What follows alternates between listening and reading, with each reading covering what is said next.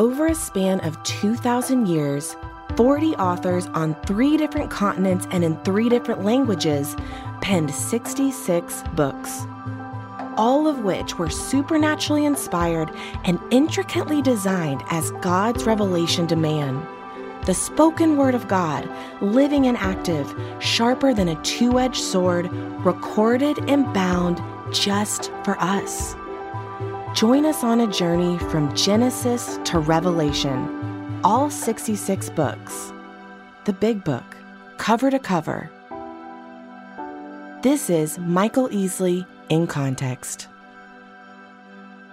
we are in the book of Zephaniah. It's hard to believe we're this far into the cover to cover series, and it's amazing how time has gone. It's also amazing the feedback we've received. It's been very encouraging to go through one book of the Bible each Sunday. And so this is a rather short book, but it's a good reminder to get perspective on where we've come from and where we're going. And these minor prophets are winding down quickly. We only have three more remaining in the Old Testament, and then we'll jump into the Gospels in our New Testament. So it's an exciting time to be studying the Scriptures together. Well, the book of Zephaniah is interesting at a lot of levels. We talk about what these names mean, and sometimes we can overwork them just a little bit, but it probably means something like Jehovah has concealed, or Jehovah has hidden, or maybe Jehovah has covered in the sense of protection. You might remember the story of, uh, we talk about fields of meaning. How words are used is how we understand what they mean. So we have to look at what this idea of hidden means.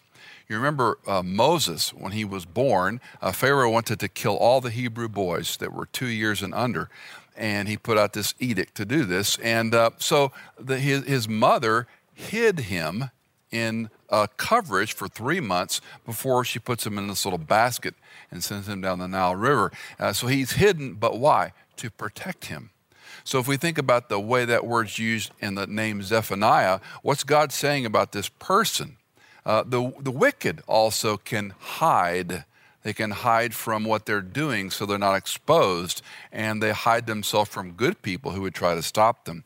It's also used of God's protection that He hides people to protect them from wicked, He hides them to protect them from harm lots of ways this word is used. Again, don't want to overwork it, but it is an unusual name. I don't know anyone named Zephaniah. Maybe you do, but it, it begs sort of curiosity when we come across a name like this in the Old Testament. Now, the Bible tells us he is related, he's a son of uh, the word is hard to pronounce. It's like Q, like the the uh, London uh, England would talk about getting a Q, getting a line. It's Cushai or Cushai is the name, and we don't know a lot about him. But what we do know is that Zephaniah is the great great grandson of Hezekiah. Hezekiah was a good king, was a great king, and so this is the only prophet we have in the Old Testament, as far as I know, that is directly related to a monarch. He's a great great grandson of a king. Most prophets were called from different walks of life. This one is related to a king. So that makes us lean into the story a little bit, going, he's unique in that regard. Well, like many prophets, you know, we have this continuum. We know almost nothing or we know quite a lot about a prophet. And Zephaniah falls into the we don't know much about him category, but the text gives us some pretty interesting information just in these first few verses. And let me go ahead and read those. We don't have these on the screen, but I want to read them just so you can hear. The word of the Lord, which came to Zephaniah, the son of Cushai, the son of Gedaliah, the son of Amariah, son of Hezekiah, in the days of Josiah, son of Amon, the king of Judah. So even in one verse, we get an interesting genealogy of who this guy is without a lot of deep insight. So in my study of these minor prophets, I step back this week and I go, why are we interested in knowing their backstory? Why does it matter? This isn't like something I can be bulldogmatic about. But what struck me was maybe God uh, wants us to be less focused on the man and more focused on the message. Maybe it's not always about who the character and the backstory of Zephaniah or Haggai or Malachi or Amos or Hosea or whoever. Maybe the story is more about the message than the man. And that led me down one of many rabbit trails in my own personal study.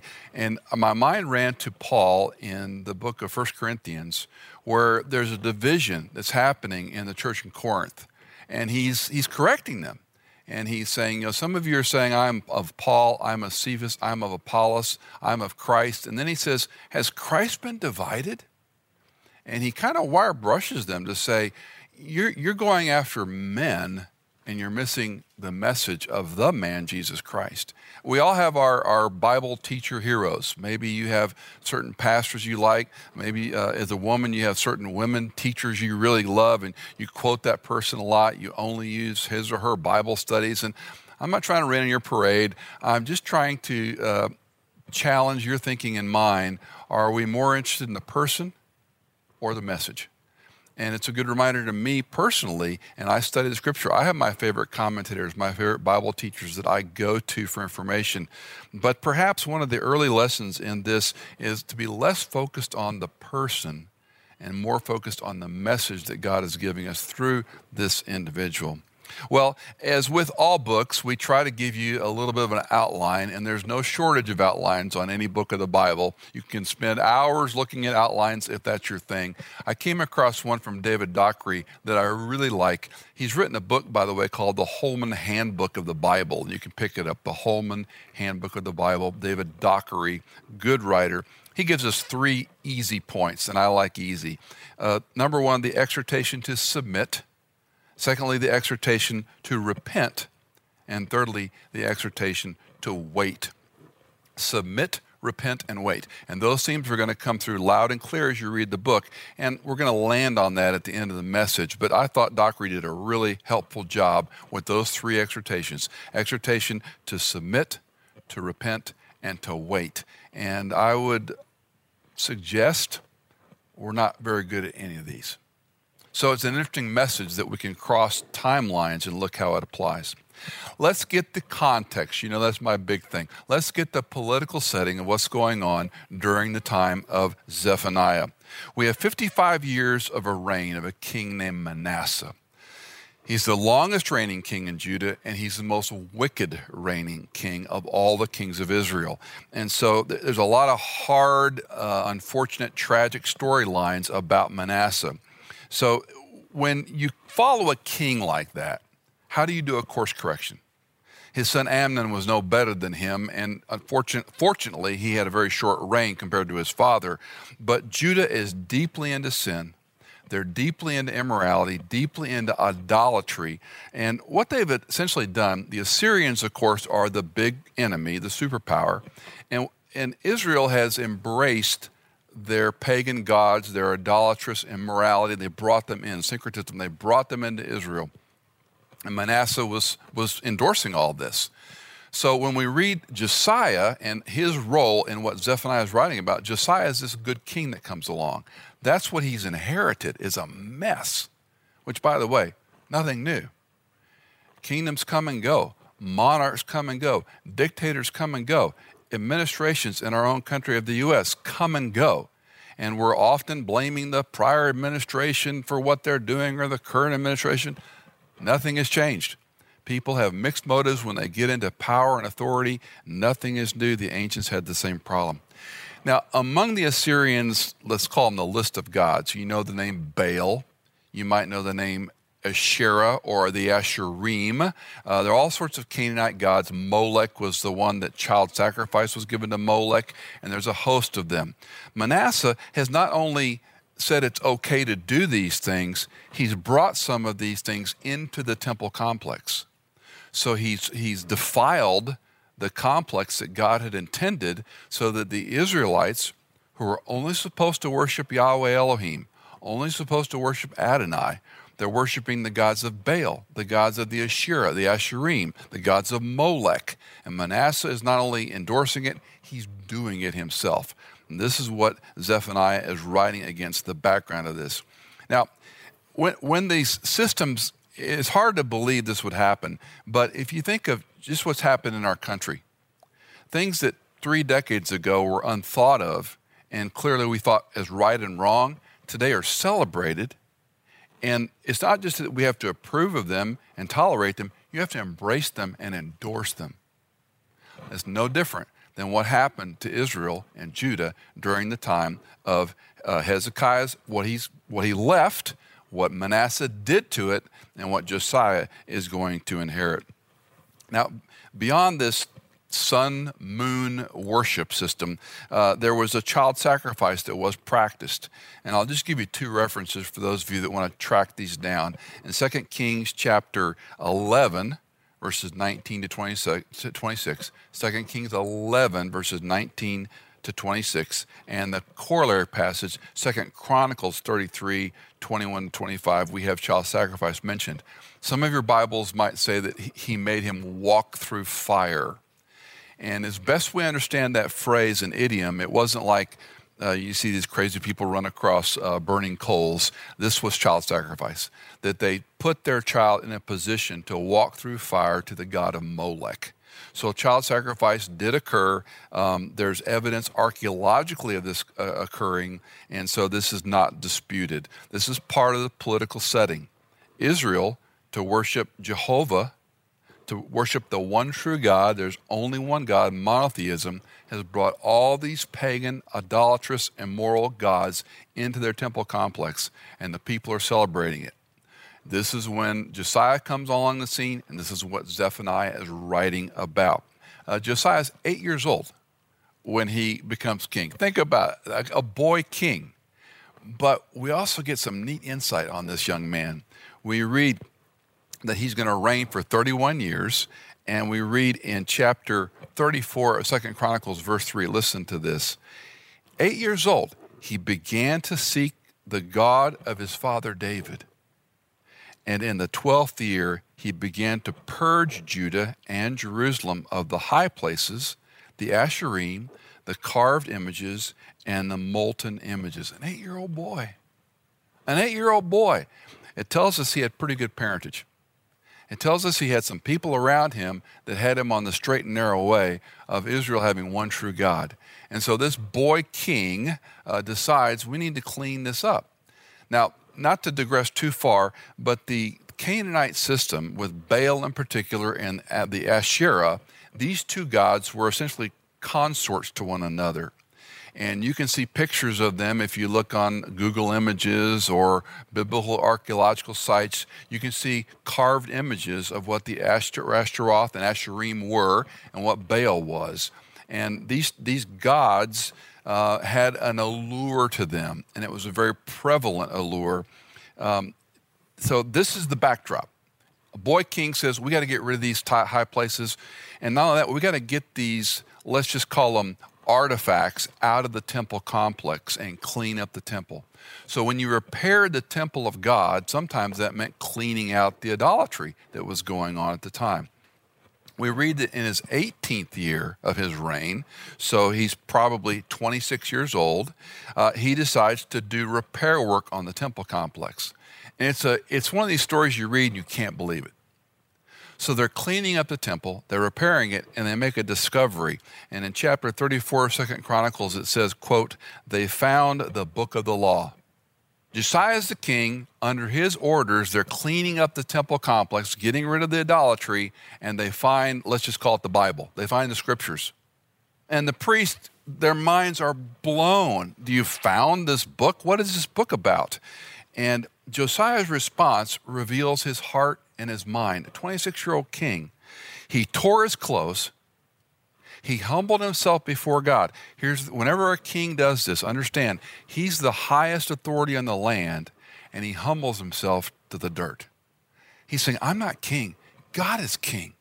So he tears his clothes, he humbles himself before God, and he goes into the most extensive reforms Israel has ever experienced. 55 years of idolatrous, immoral, pagan worship. And Josiah says, Enough. We've got to stop this. And this 26 year old leader says, We're going to do this right. And he humbles himself and he begins the most extensive reform ever. Now, I've got a Bible here that I've had since 2008, and I take notes in my Bible, as my friend Dave Gibson says. Michael, you haven't read it, but you've colored most of it. Uh, but in any event, I take notes in my Bible, and I write in it furiously, and I've got lots of Bibles at home. I bet you do too. And I think of if we didn't have a Bible within hand arm's reach, and we were cleaning out the attic and we found a Bible. Uh, these people, of course, didn't have scriptures the way we, have got them in our pocket. We've got them on smartphones and tablets, and we've got every commentary and every version and translation. And goodness, so many English translations, it's almost ridiculous. But they found the Bible. Let's just put it in that term. They found the Bible. There was no Gutenberg press. Did, the Jews didn't have a copy of the Torah at home. It's much later in history where the Torah scrolls were available for people to have.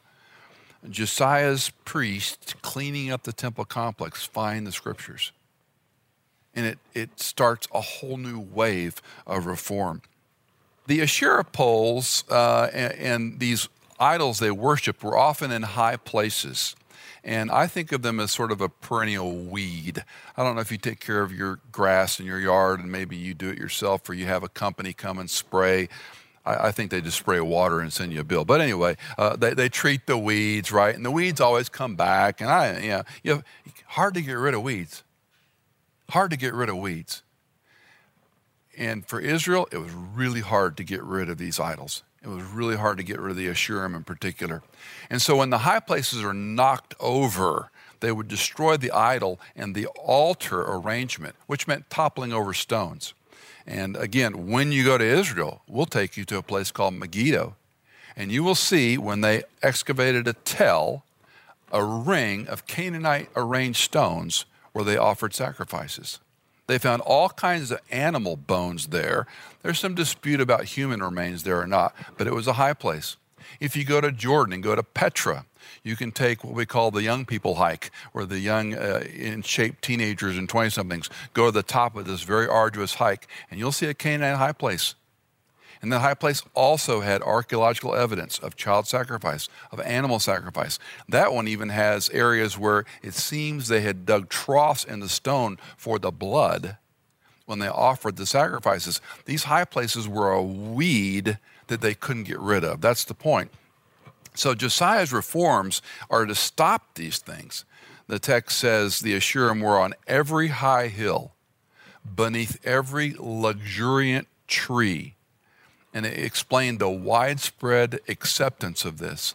And I'm thinking, you know, we don't worship idols. We don't have that type of idolatry in America today. You know, the easiest and safest comparison is pornography. It is everywhere. It is on every device. It's instantaneous. It's on every under uh, every luxuriant tree, on every high place. From the highest to the lowest, it's available and it's pervasive. And Josiah in antiquity says, You're not going to worship these gods. I'm going to do all I can to dismantle the structures where you go to do these immoral things to these false gods, because that's what Yahweh, that's what God, Jehovah, wanted him to do to stop these things. Well, under his reforms, when they discovered the book of the law, they began this cascade of trying to clean things up. And it seems as this was the closest the divided monarchy ever had to becoming united again under Josiah's reforms. But we also dig deeper and we know sometimes the outward change doesn't mean inward change. We can dress up, we can look better, we can look nicer, but we can still be evil people. And it seems as though even under Josiah's reforms, a lot of people, they might have had some outward change, but their hearts weren't changing. And that, of course, was the problem. It's easy for us to play around in sin and pretend that we're okay as Christians. It's a dangerous place to live, but that's what Israel was doing at the time. To put it in theological terms, we prefer sin over sanctification. We enjoy the pleasure of sin, even though it's momentarily, over the process of sanctification, which is ongoing. And this really, if you're a believer in Christ, uh, all of us, I think we'd be honest to say, there are times we're growing, there are times we're kind of flat in our affect, and times when we're in sin and away from God. And that cycle, like the judges cycle, we go through these cycles. Maybe we're growing, maybe we kind of get apathetic, maybe we dive into sin deeply and don't care uh, we justify our sins. Israel, don't be super hard on Israel. We're just the same. And what I want to encourage you and encourage myself as well sin is not what it holds out to be. Sanctification is a process, and only by sanctification do we grow in maturity to understand, to let sin lose its tentacles, so that when they spray, they really are killing those weeds. They're not just glossing over the problem. There's an outward change, but there's an inward change. And I would suggest the inward change manifests itself outwardly. Because once you and I are locked into our sanctification, I want, I want to be more like the man Jesus wants me to be. I, I want you to be, as a woman, to be more the woman Christ wants you to be than the world or the temptations of the world, the idols and immorality, what pulls you away from Christ. Those are the reforms Josiah was trying to bring upon his people. Nothing's changed. It's still as important. The big thing that's changed is you and I, as believers, have a copy of the Word of God, and we also have God's Spirit who indwells us permanently. God's Word, God's Spirit, God's people can help us in that, in that sanctification process. And goodness, if there's been a time for you to hole up under this COVID 19 quarantine thing and all the, all the space we got to observe and wear a mask when you go to the store, all this craziness we're living in, um, can you hunker down a little more time with the Lord? Can you uh, grow in sanctification, not become apathetic, and not certainly go down into a sin pattern? Uh, I know you can because I know Christ is able to help you. He's able to help me in these things. We're not alone in this. Well, as today, let's change and say, I want to be sanctified, not live in sin. And that would be the message that Josiah is going to preach and the message Zephaniah is going to try to express to his listeners. Well, the book itself has one big major theme, and that's the term the day of the Lord. Depending on what English Bible you might use, it occurs 20 or 23 times. It's referenced the day of the Lord. 53 verses, and 20 to 23 references to the day of the Lord. That's not, that's not a hard one to miss. This is a big part of Zephaniah's story, the day of the Lord. What is this day of the Lord referring to? That's a really good question that I had to dig into this past week, and I hope you will as well. Let's look at some of these. Obviously, it's a coming judgment. The day of the Lord is some future time that's going to happen Zephaniah is talking about. The day is coming. We, we think about when your kids are little, we talk about when's your next birthday? You know, you're five and a half. You're not five, you're five and a half. You're waiting for that day. When's Christmas Day? We have these days in mind. Uh, how do we focus on the day of God's judgment, the day of the Lord coming, this coming judgment? The tension with this in the book of Zephaniah is there is a remnant, which means a real small piece that's not going to be uh, judged in the same way in the day of the Lord as everyone else. But that's a foreboding message. Now, there's six different ways this concept is used, and I want to show you these so you can look at them, and I'll talk through them a little bit. But there's six different judgment themes in the book of Zephaniah. The first one is a judgment that will come on all creation and mankind. The New Testament talks about the world groans, the creation groans, longing for the second coming of Christ. This is not a new theme. Judgment's going to come on creation. In antiquity, famine the lack of rain, uh, plight that affected livestock and husbandry, those things were what the ancients worried about. And they would often look at them as God's judgment on creation and mankind. Secondly, Zephaniah points out that judgment is sure and imminent, it's going to come. Uh, imminency is a hard thing for believers to appreciate and engage. That it's going to happen, it could happen any day, but we don't really live that way. But nonetheless, that's the message of judgment. It's sure it could happen anytime. Thirdly, judgment is due to our sin, and it's devastating. And this one is is uh, uh, we can go real deep into this. When something bad happens to you or me, health, marriage, finances, whatever you want to fill in the blank. When something bad happens, I encourage Christians to stop and say, "Am I living in sin Am I toying with a sin? And could this be the reason God is allowing this to happen to me? That's not a popular discussion, but it's an important discussion. And it's one that, whenever anything bad happens to me, whether it's a new health issue, problems with my kids, whatever might happen, my grandkids, something bad happens to a friend, it's the first thing that runs through maybe it's my guilty conscience i don't know but it's the first thing that runs through my mind is lord is this because of some sin and i call that doing business with your savior and if you're living in some sin toying with some sin playing with some sin certainly doesn't hurt certainly it's important and beneficial to stop acknowledge that and confess it because judgment's coming and zephaniah is telling us that because of your sin, there's going to be a devastation, and in their case, they can't stop it. Fourth, judgment can come because of surrounding enemies.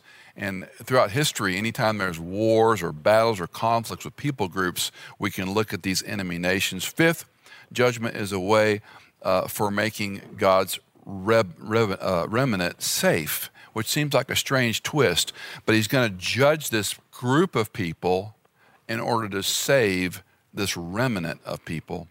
And finally, judgment is a way to make for restoration. We've got to clean the deck sometime. And God's going to judge. When He brought the global flood during Noah's day, He was starting over. And there were times God judged people groups, He judged families, He judged kings, and He's still in that business. Well, those are the judgment themes of this day of the Lord. Let's wrap this up looking at four exhortations. And I think the book is built around these four exhortations.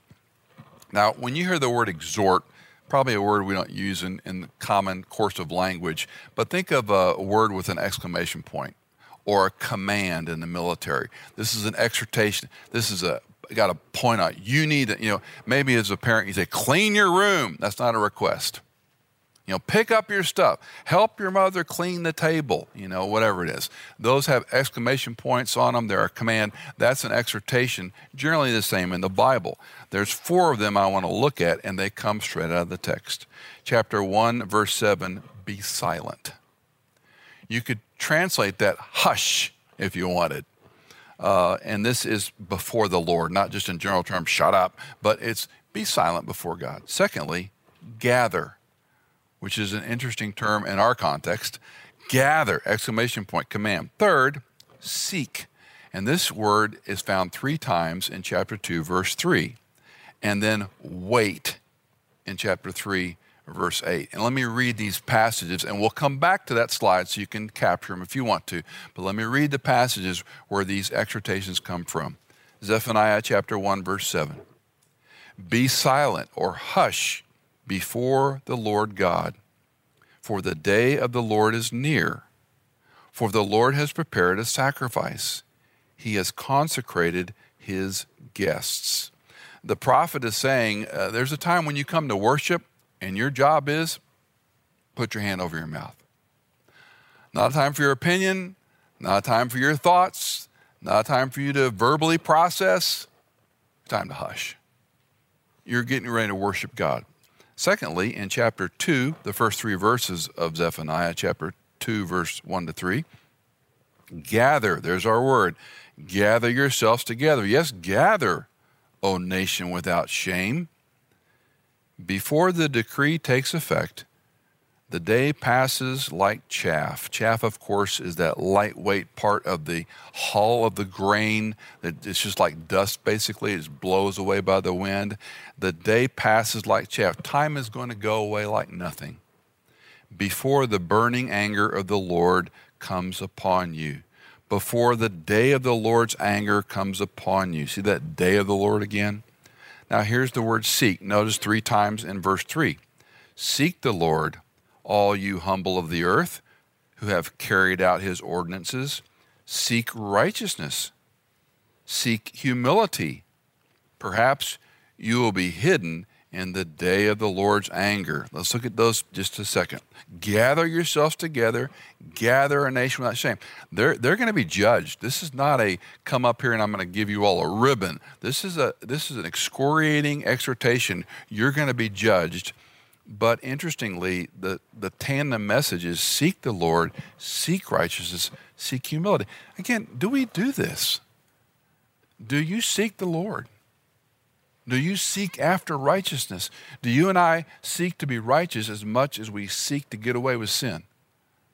Do we seek humility as eagerly as we seek to be known or have our name mentioned or exceed, succeed in life in some way? So we've got be silent, hush. We've got gather. We've got seek. And then finally, we have the word wait for me. And this is in Zephaniah chapter 3, verse 8. Therefore, wait for me, declares the Lord. For the day, again, there's that phrase, the day when I rise up as a witness. Indeed, my decision is to gather nations, to assemble kingdoms, to pour out on them my indignation, all my burning anger, for all the earth will be devoured by the fire of my zeal. Just park on that verse for a minute. Uh, you're coming to worship God to wait for Him, but Zephaniah says, God's word, my decision to gather nations, to assemble kingdoms, and I'm going to pour out my wrath and indignation on them. This is not a cheery message. This is a, a, a, warning passage of what's going to happen to them, whether they like it or not. So let's go back to those four exhortations so you can see them all together on one image be silent, gather, seek, and wait. Be silent. When you and I come to worship God, it's a hard discipline for some of us to hush uh, when, when, you read the scripture in the morning, which I hope you do, or maybe you have your, your devotion at night, right now, if you're at home and you got a lot of margin, you got no excuse not to spend some time in the Word. And when you, you read a passage over and over and over, which I hope you do, you just sit and be quiet. And I'm not saying you're going to hear some audible noise or God's going to speak to you. Just turn your mind and your mouth off. That's hard for some of us. Some of us just run. You just run. Hush. Be silent. Secondly, gather. Interesting admonition for us right now because we can't really gather. We're looking forward to gathering. Some of you might have gotten together in the uh, appropriate number, what is it, 10 right now, people and social distancing, whatever, wah, wah, wah. Uh, we got together with our family for Easter. We had a little meal at our house, and it was so fun to be with them. Uh, no one wanted to leave. We couldn't stop talking. Uh, man was not meant to be alone. And when it comes to the body of Christ, gathering is important. Now, they're gathering for judgment. Uh, you and I can certainly apply this about the importance of gathering. Uh, we're, some of us have seen in uh, social media memes, and I think, unfortunately, uh, abusive and critical ways of using Hebrews, not forsaking the assembly together as is a habit of son, some, and they say you should go to church. I don't think it's really how to apply that, but what the point of that passage is you can't live the Christian life as a, as a lone ranger. You need God's word, God's spirit, and you need God's people around you to encourage you, to help you, to give you that dope slap when you need it once in a while, to walk alongside you. You need other believers to help you in this equation. And then I love this seek the Lord, seek righteousness, seek humility. Uh, those are probably things I don't know that I've thought about those. Well, I, do think about seeking the Lord, but I don't know that I seek righteousness and seek humility. Do you? It's an interesting admonition. Do you seek Him?